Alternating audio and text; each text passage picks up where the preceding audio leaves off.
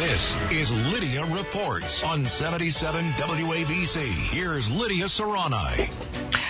Rapper, fashion designer, and sometimes even presidential candidate Kanye West sat down with Tucker Carlson last night in a wide ranging interview. It's making a lot of headlines.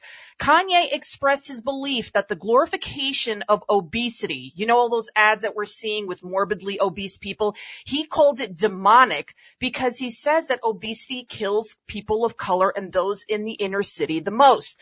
He also said the media has no soul. He also told everyone how he's pro-life because more black children are aborted than born, which is true, and how Planned Parenthood was found by a eugenist. He also told an interesting story about when he came out as a Trump supporter. Take a listen. Every single person in Hollywood, from my ex-wife to my mother-in-law to my manager at that time to you know my my so-called friends slash handlers around me told me like if I said that I like Trump that my career would be over that my life would be over.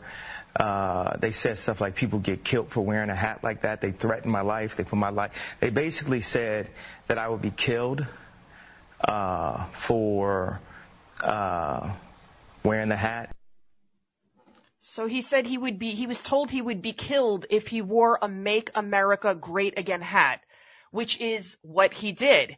And it's just incredible. And a lot of, uh, you know, he sounds a little manic. I don't know if you guys saw the interview. I watched it, but he was, he was right on a lot of points, specifically when he talked about the media having no soul, because I do feel like it's the media's obligation as somebody who's been a journalist for 20 something years. Now I'm aging myself.